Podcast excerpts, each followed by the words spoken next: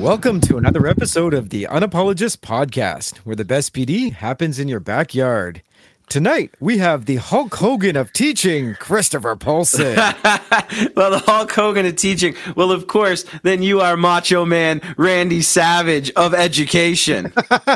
Always Oh, losing. yeah. Always losing. I love it. Vito McKenzie on this and Chris- Vito, My man, how, are you doing? How, how am I doing? Let me. Oh, I'm doing great, Vito. Um, you know, got another episode tonight that we're going to record. Uh, you know, teaching's been going pretty smoothly. Um, coming into Halloween at time of recording, so that's always interesting in a school. Uh, you know, so we have lots of festivities happening this week, and many kids complaining to me about their inability to wear full masks with their costume. Uh, of to which I say, I don't care. so uh, you know, it, it, it's it's it's it's a great week. How are you doing, Vito? You, you, you know, it, it's one of those weeks where I've just hit such a creative rut that I'm sitting here looking at what I'm going to do for the next day, and I'll literally just stare at the wall for 10 minutes and going, nope, got nothing. Got nothing. Got nothing. So I'm I'm I'm I'm going back to my well of what re-energizes my creativity.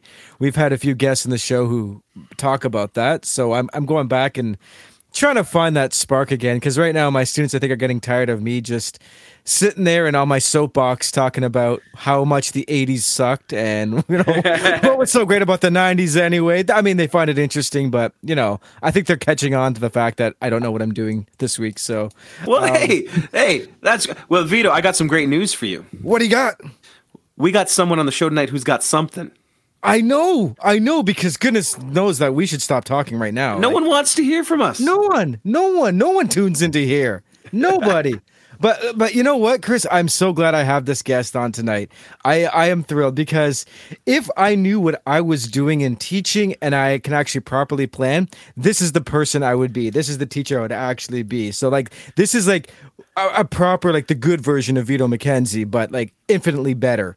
And so we have someone on the show tonight uh, who's been teaching for 15 years, and she started out as a religion teacher then taught in the math department and then switched over to computer studies. So i'm like oh my goodness same background as myself. So uh, i'm just so in love.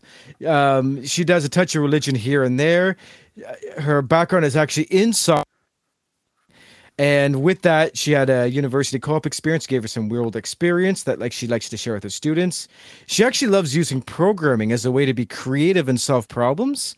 And she is a master of the spreadsheet. She is generous with her talents. She is super creative. She makes amazing resources for not only particular lessons and assignments but entire courses. And uh, just an all-around wonderful human being, someone we could look up to. Tonight in the show, we have Karen Spindler. Karen, welcome to the show. Welcome to the show. Thank you, Vito. Your words are so kind. I appreciate it. oh, well, it's it's your actions and who you are that are amazing. I'm just speaking to what I see. So thank you for being here. Happy to be here. So let's uh, let, let's get things going. Tell us the story of how you got into teaching and what led you on the path to where you are today.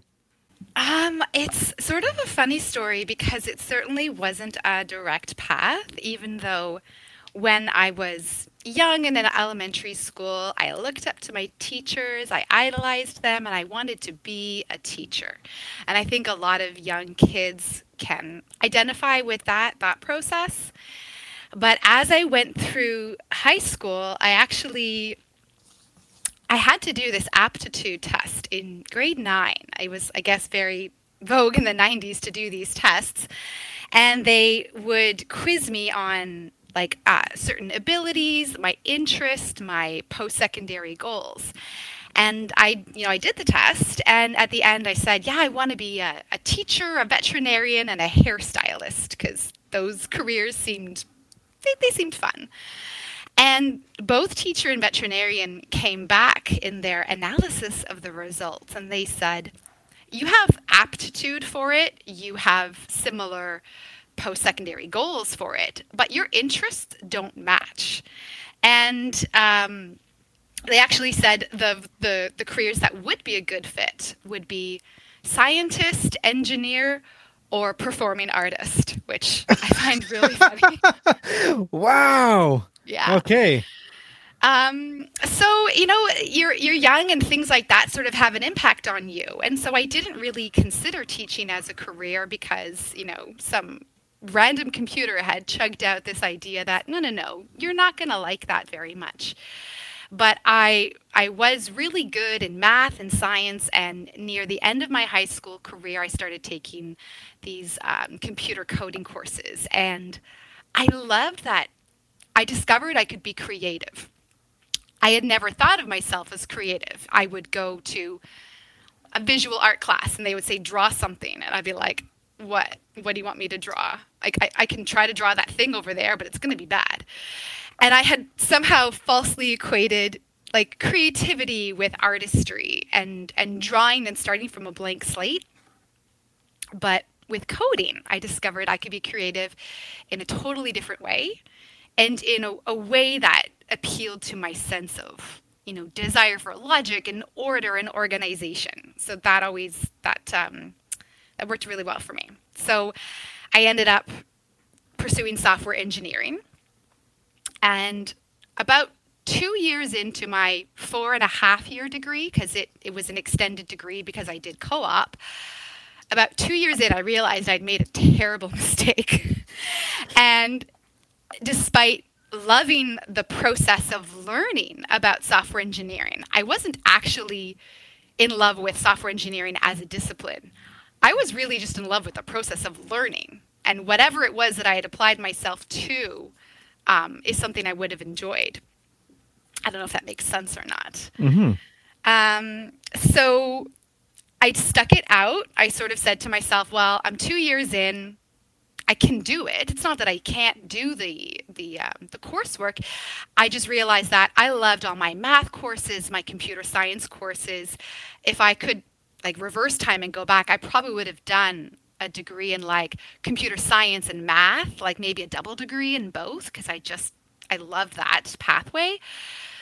But I stuck it out with the engineering. And around the time that I was wrapping up my engineering degree, I started getting really involved in a youth group. Um, and there was the, the, the youth group leader at the time. He was really mentoring me and what it meant to learn about my faith and to make um, make Christ a central figure in my life. And I was turning around and sharing that with the, the high school kids coming to youth group. And there was this one weekend, it was we were on a weekend retreat and I was chatting with this friend and he said to me, "You know, I don't mean any disrespect, but I feel like you're really wasting your talents pursuing this career path that you're that you're currently on." He said, I, I think you're really meant for so much more."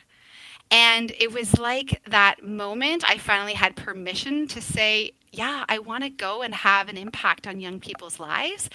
And I want to go back and rediscover that teaching path that I had, you know, thought to myself so many years ago that was, you know, was what I wanted to do.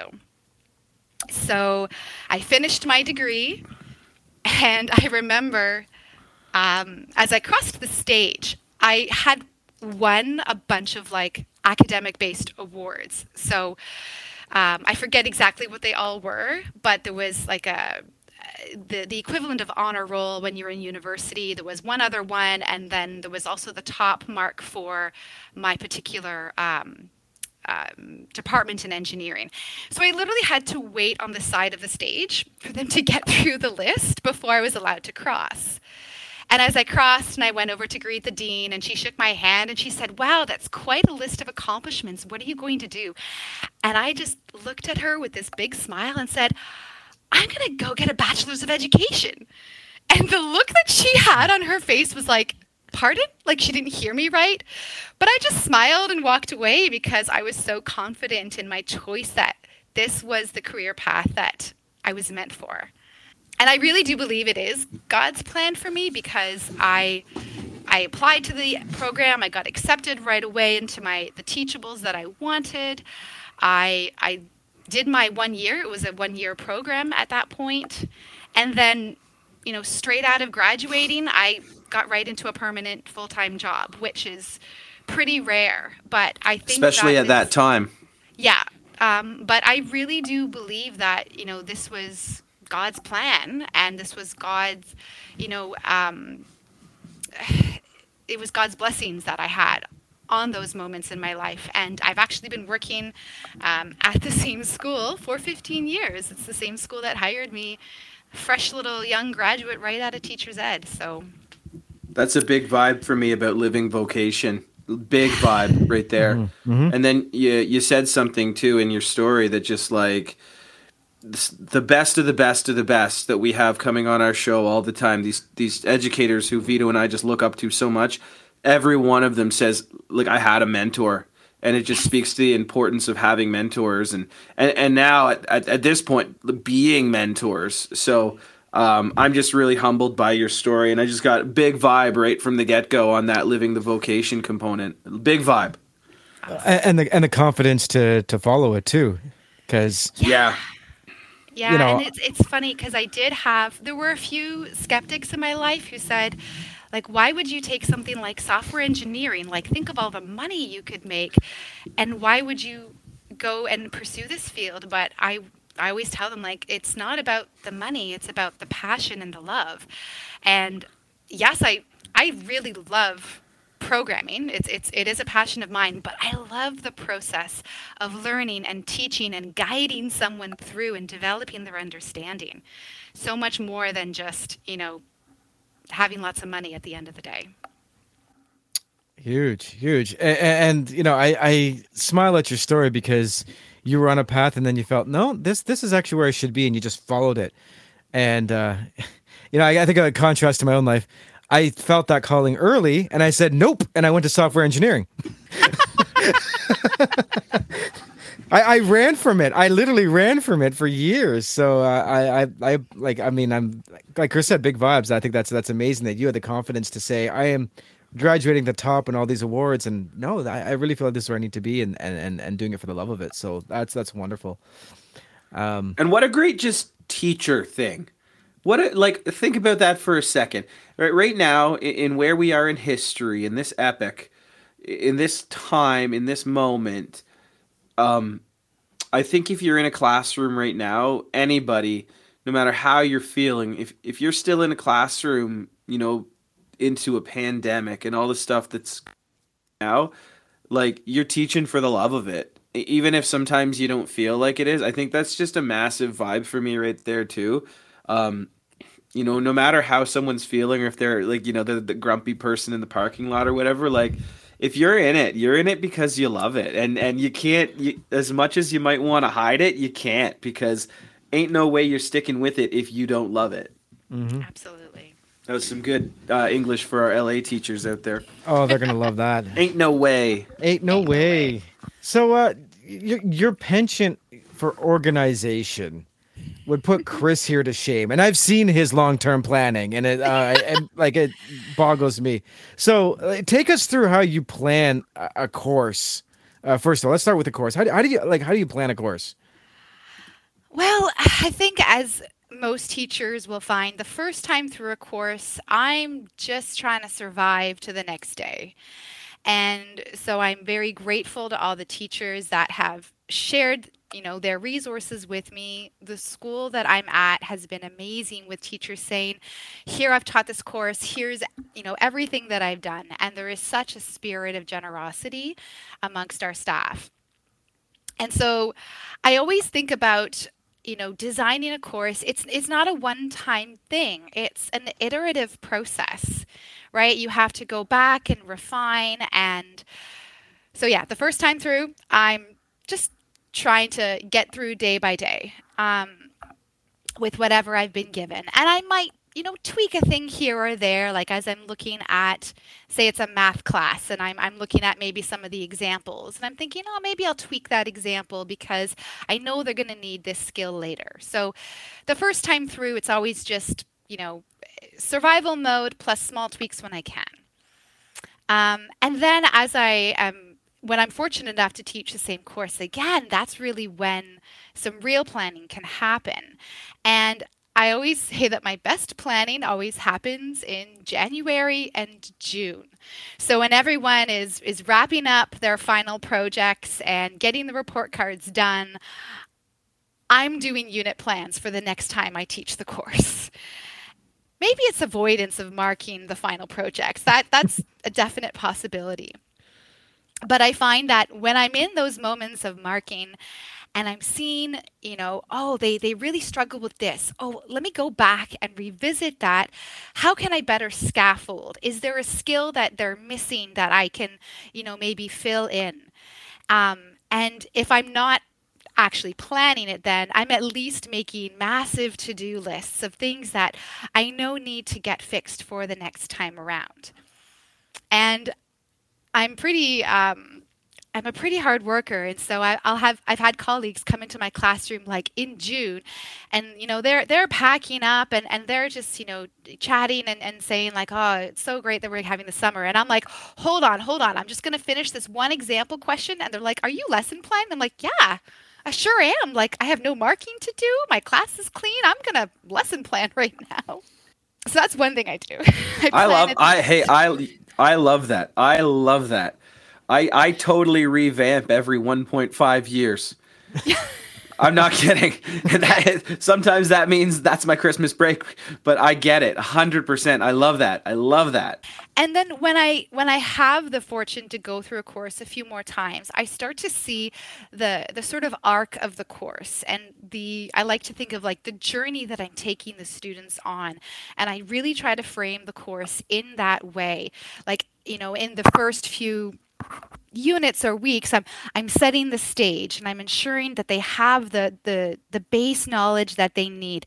And then we start to build skills as we get to the middle of the course. And then by the end it's like okay let's take this and let's apply it to the world. So in my religion course for example and i think vito have you seen the newer version of the religion course i have I, I have. Yeah. So i was again it was inspired to do that back in june of one year and so um, I knew that there was a new curriculum out. We didn't have a textbook for it yet, and I looked at some teacher guides, and I I love having sort of between four and six units of study. And I am old school. Like I will do like we're to do a unit, we're to have a theme and then we're to move on to the next sort of unit, but there always is to be like a narrative thread through it. Um, and I always aim for like four to six. That's the most I ever think it's reasonable to get through. And so I would I started off with uh, let's lay the foundation. Let's look at the the the Old Testament. Let's make sure we understand, like you know, uh, who God is, and you know, address the questions of like, is is there a God? Are there are there ways to think about the actual existence of a God? And then uh, in Unit Two, then we move on to okay, well, how has God revealed Himself? And we move on to the New Testament and the person of Jesus, and how God has revealed Himself through the person of Jesus.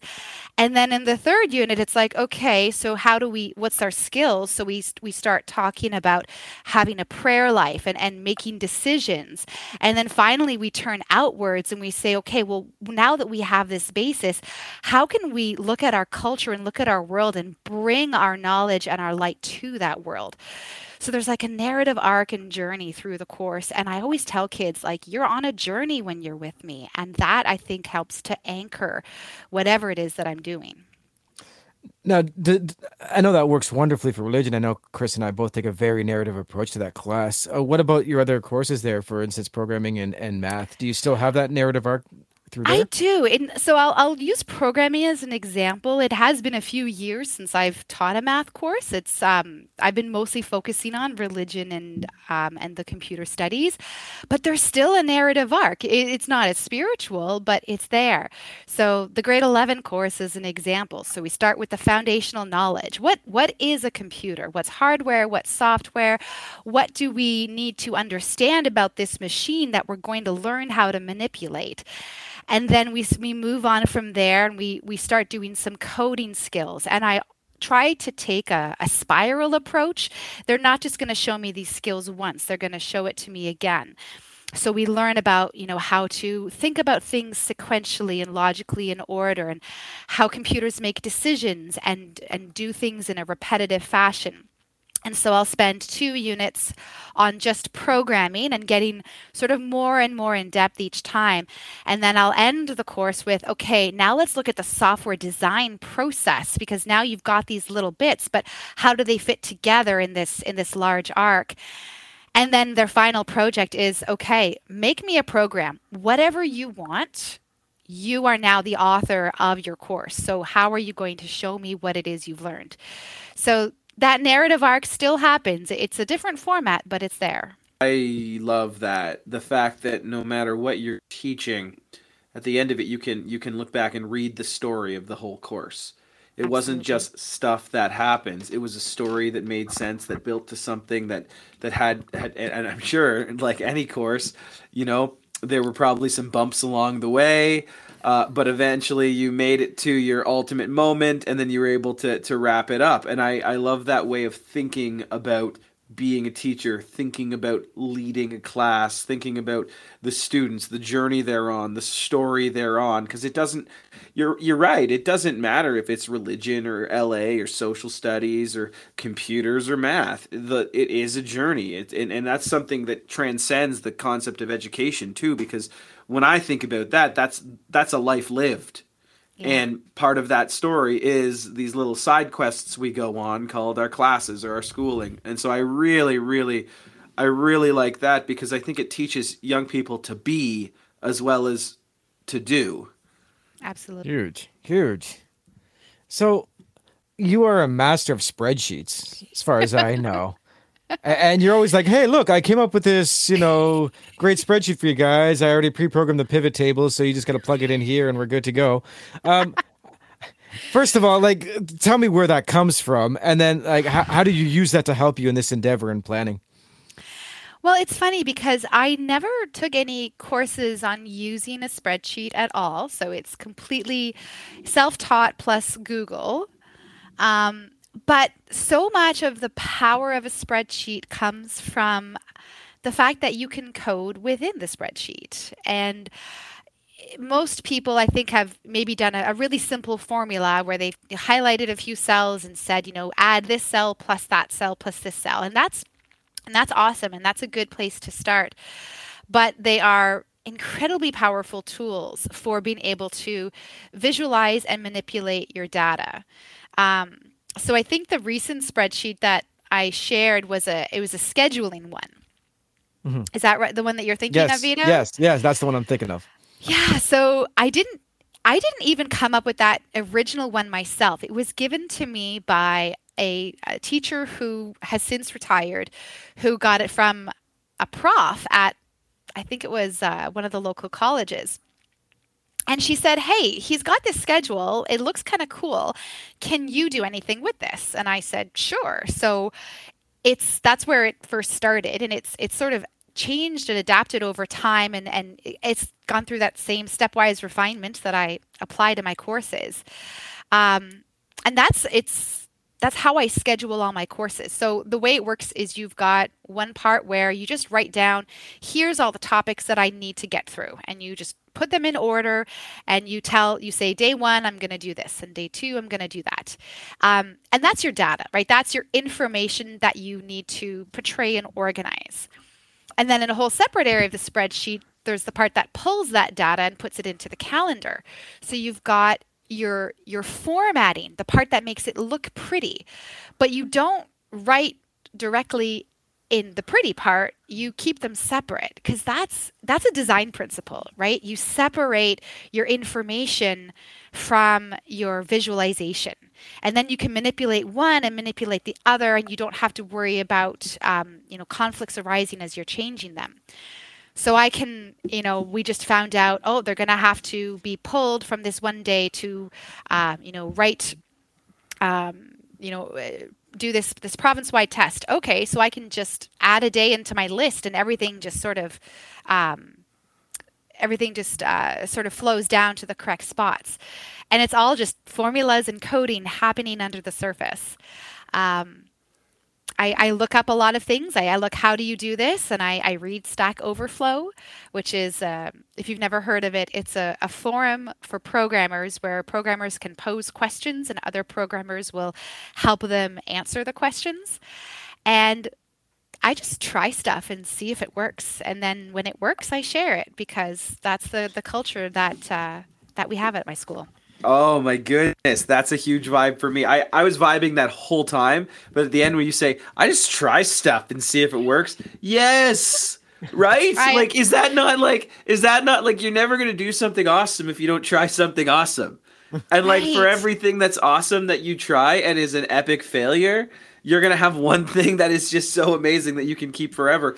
The thing, the thread I really pulled out of this too, which I really like, was you put the data in and it makes it pretty for you, but yeah. that speaks that speaks volumes about the planning process because you have to have the data to put in so it can yes. become pretty. And I think that speaks to, you know, going back to how you visualize a course. You know, yeah. you talk about this narrative, going back to this concept of uh, cultivating spirits of gen- uh, generosity, and even um, going back to this idea of um, building the course. Yeah. Um, it it all is the same thread that leads to we can have the pretty data because mm-hmm. we've put in the work and the planning to make it so we can make our lives easier in the long run.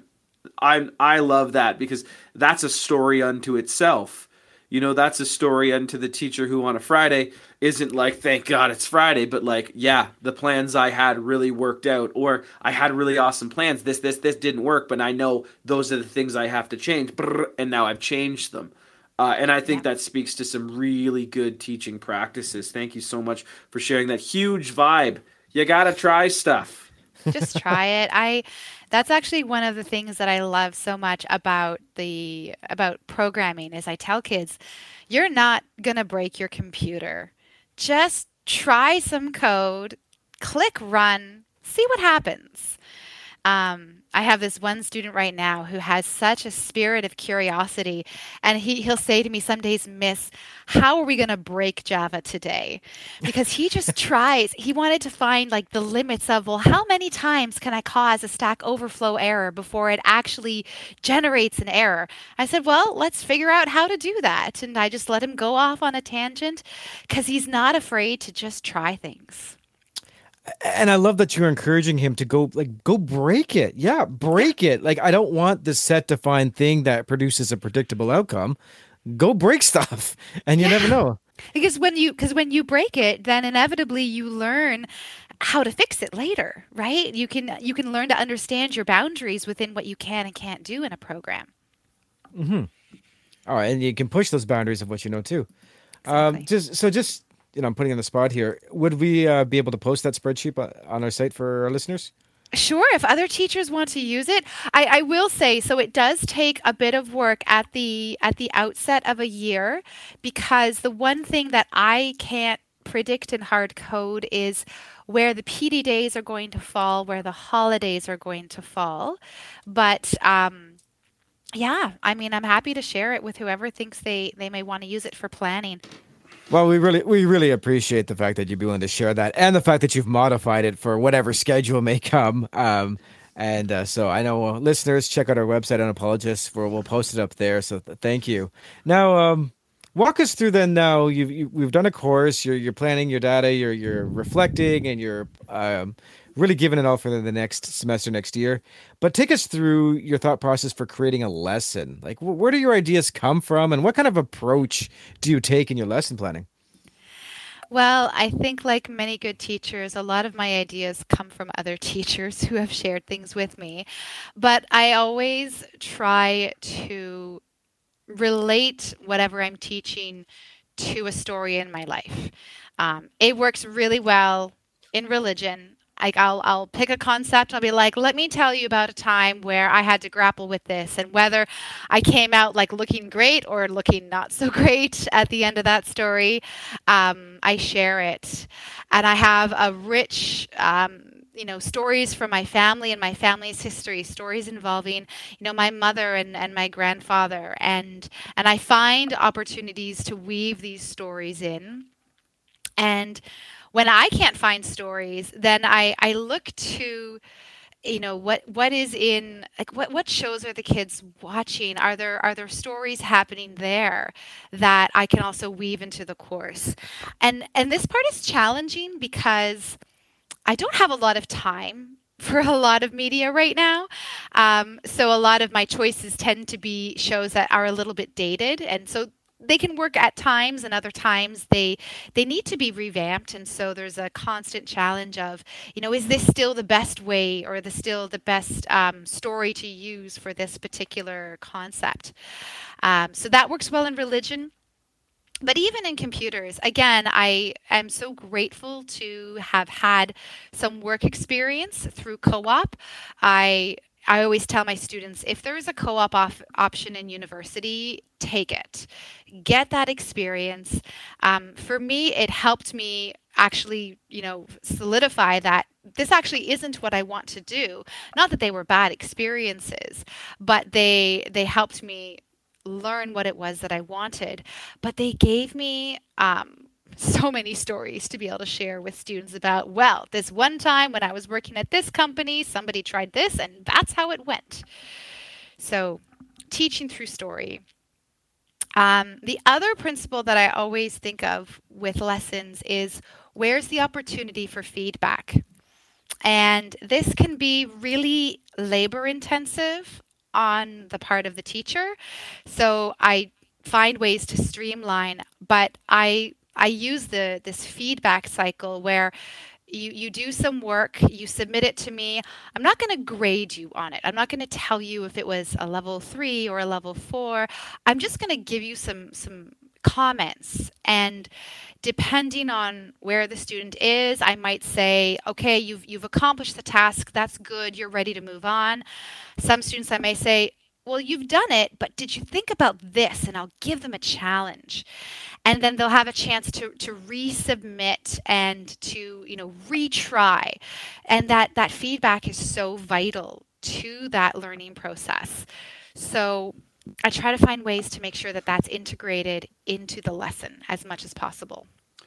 I, I really like that in terms of, um, you know, creating those informal feedback loops because then for students the, that level of stress isn't there that they know there's not going to be a number associated with their name at the end of every single thing that they do and then you know again i tie this back to the teaching experience too like where are your feedback loops as a teacher you know as um and again maybe i'm putting you on the spot here but like I, I really agree with your process that feedback loops are, are so essential. And I know in my professional practice, I love being like, "Hey, I'm trying this really cool thing. Can you come in and check it?" Do you have a do you also seek feedback loops for yourself and for your practice?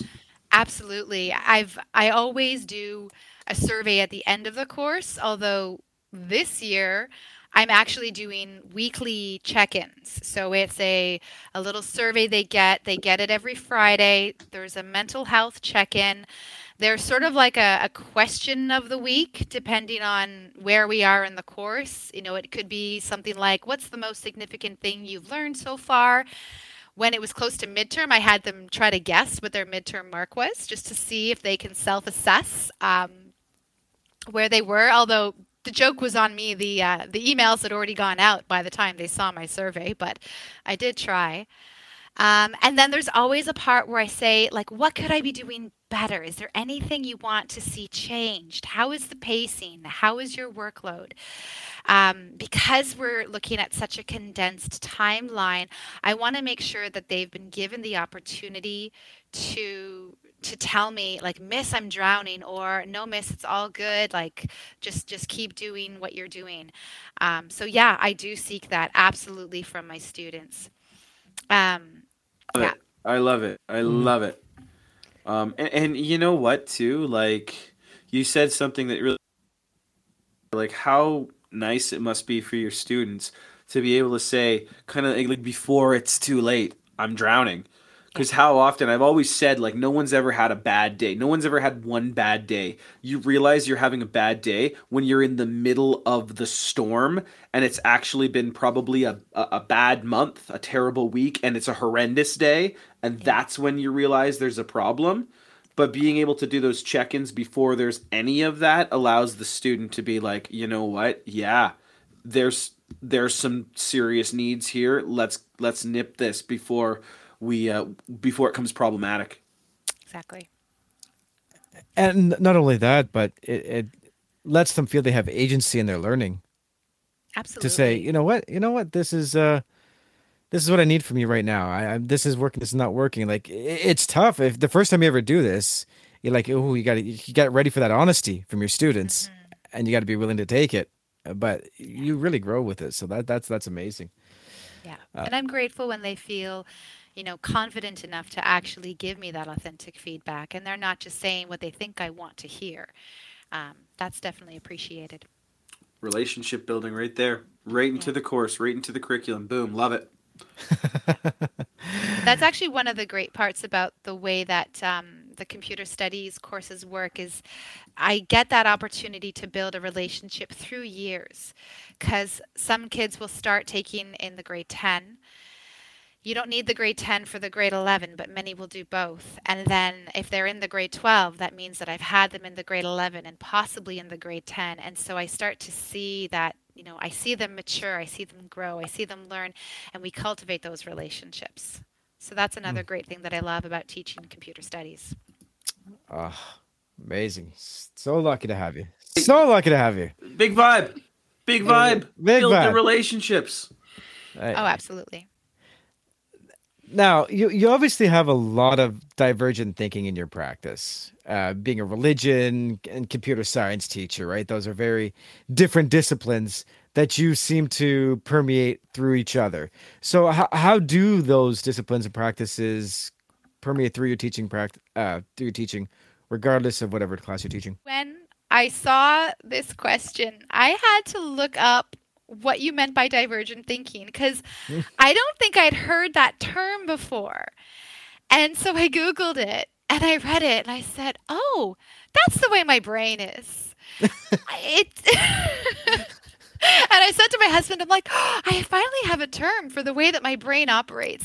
That's just, you know, it's very much the way that I am. I always go in multi directions and, you know, sometimes to my own detriment. And it's, it's a learning process to say, okay, one thing at a time. But I was never the person that was satisfied with, okay, I, I you know, I had a problem. Let's say it was a, a math problem. I had a problem and I got the solution. Cool, let's move on. I was always the kid that would say, okay, well, I got the solution that way. But what if I tried this? Could I get the same solution another way? And what if I try this other pathway? And I would never be satisfied with just one way to solve a problem when I could find like five ways to solve the same problem. I think that translates so well into my teaching practice because inevitably, when students are presenting me with solutions or with logical arguments, they're going to be coming um, to those conclusions from a variety of pathways. And I can identify with those and I can say, oh, I see where you're going there. Yeah, I would have done that too. Did you notice that you maybe you lost a bit of efficiency by choosing this way instead of that, but you still made it to the final destination. So good for you. And it helps in religion too because you know if they're thinking of a question and they're they're they're asking and they're wanting to dig deeper on something i've probably already had that same thought process and i followed it through to its logical end. So i'm happy to engage with them about that. Um, so i don't know if that answers the question but yes i i do use divergent thinking a lot and i think it makes me a better teacher. And i'm glad i finally have a term for it yeah, no, hey, that's awesome. Uh, and and you know, to me, it speaks to the idea of like being prepared. Every one of your students is going to do the assignment the way they're going to do the assignment, and not having this kind of one right answer in your mind, Yeah. um, and being prepared for that, and even being prepared for the one you didn't think of. See, oh, that's Oh, yeah. right, right. That's the big one to me. I love that. I, but I love those moments. I'm like, oh, somebody came up with something that I didn't. Like, hats off to you if you can do that. well, Oh, I y- Right? Karen, have you never been a dungeon master for Dungeons and Dragons? Like, You know, I was actually talking with a student about that today. No, I've never done that at all. So, because in that role, similar to teaching, you can think of 15 solutions to a problem you've created, and Yeah. the people you're playing with will think of 20, and you got to have to Yeah. work with that, and you got to figure out, okay, uh, how do I work with this? Yeah. So I, that's exactly what you're doing in your classes. It, it sounds like A big vibes over. There's so many vibes today. Vito, the vibes. the vibes. I've already Like, run out of Polson points. There's, I'm just on vibes now. I've used them all up. Oh dear. My my goodness. You know, it, it makes me just so happy to hear that. And and it's refreshing because I have to take a leap of faith here and say this to you. Like I'm guessing by putting yourself as a teacher kind of in that vulnerable state of like I might be getting responses even though there's the way I know is the most efficient and there's the way that I know is the way that we do things I'm going to be okay with knowing that it's not going to come that way every time. I'm going to be okay with knowing that you know I'm going to be having one-on-one conversations. I'm going to be having group conversations and I'm going to be learning as I teach from my students cuz I you know when when you when you open the box like that it's like you, that's where you meet your geniuses i think you know the people who are like actually i invented this new thing and that's how i do it and you're just like what i love it i love it Yeah. at, at the end of the day, in, in your opinion, what do you think educators should be unapologetic about in their practice? I think educators should be unapologetic about simply being in love with the process of learning. Um, not being afraid to try things, to fail spectacularly at things, um, and to be that model to their students. Very succinct and just right to the point. Like just fall in love with the process. The process, not the product. that's what it's about vito Chris, Vito, uh, tonight I'm telling time. Uh, I'm telling time on a digital watch. I'm not using the sundial tonight. you're not using the Uh, sun. There's a I, have digital. come you- into the come into the digital age, but you know what the digital age is telling me? The what's digital the 70s age, telling you? it, it is telling me that it's time for the Polson, Polson points. points. The Polson points. My goodness, we were on a big vibe extravaganza tonight with Karen Spindler. Oh my goodness, my friends, Polson point the first, and and this one I love it. Cultivate a spirit of generosity in your schools because, and this is the big one, you never know who's getting through day by day because it's not always your early career teachers. Sometimes it's your veterans who are normally like right on point, but they have a new course or something. So cultivate a spirit of generosity.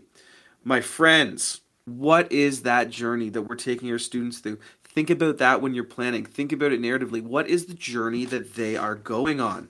Hey, friends, listeners, you need to try stuff if you're going to do awesome stuff. You know, you need to try and you need to, oh, I'm going to say it. You need to maybe even fail a couple times. But you have to try so you can get to the awesome. I love that. Try so you can get to the awesome. Let's put that on a mug. A lot of teachers, Polson point number four, a lot of teachers have a lot of great ideas, a lot of great resources, a lot of great stories, a lot of great, great knowledge. Hey, be like Vito and I. Take them all. You know, because that's what they're there for. That's what they're there for. And the fifth Polson point of the night hey, ask where the opportunity for feedback is for ourselves, for our students, for everyone, because we're going to grow. But, oh, listeners, you know, this was, I ran out of Polson points early. We are on to the big vibes. Big vibe. Mentors are essential. Who is your mentor? Are you a mentor? Let's get mentors going because they change lives. Hey, Karen, I can't I this one hit me right in the heart because teachers, remember that we're living our vocation. And that is what this teaching about. It is not a job, it is a vocation. We are here for a reason. Love it, and I know you do. I know you do. Hey, you know, I got to say this was a big vibe for me tonight and I've never done this before, but like big vibe Spindler spreadsheet that's going to be on our website. Like honestly, like I'm hearing about this spreadsheet and I'm like, so I've been long range planning using a calendar for how long? Oh my goodness, I love it. Hey, Experiences, my friend, they help us learn stories. Experience equals stories. Live your life. Build those relationships. And the last big vibe of the night, I'll call it the huge vibe. Remember, there's more than one way to solve a problem. And your students, guess what? They're going to bring every single one of those pathways to you. And don't forget to be unapologetic about simply being in love with the process of learning. Karen, thank you so much for coming on the show tonight. It has been an absolute pleasure to hear you talk. Thank you so much for having me. Oh, it was it was a joy. It really was. More ideas to be stolen for tonight, so thank you. Oh, I'm taking a lot of those. I know I'm going to the website to get the spreadsheet. I'm posting it now. And thank you for joining us for another episode of the Unapologist podcast. Join us next week when we'll talk with great people, learn new ideas, and tell the story of teaching as it happens. This is Vito and Chris signing off.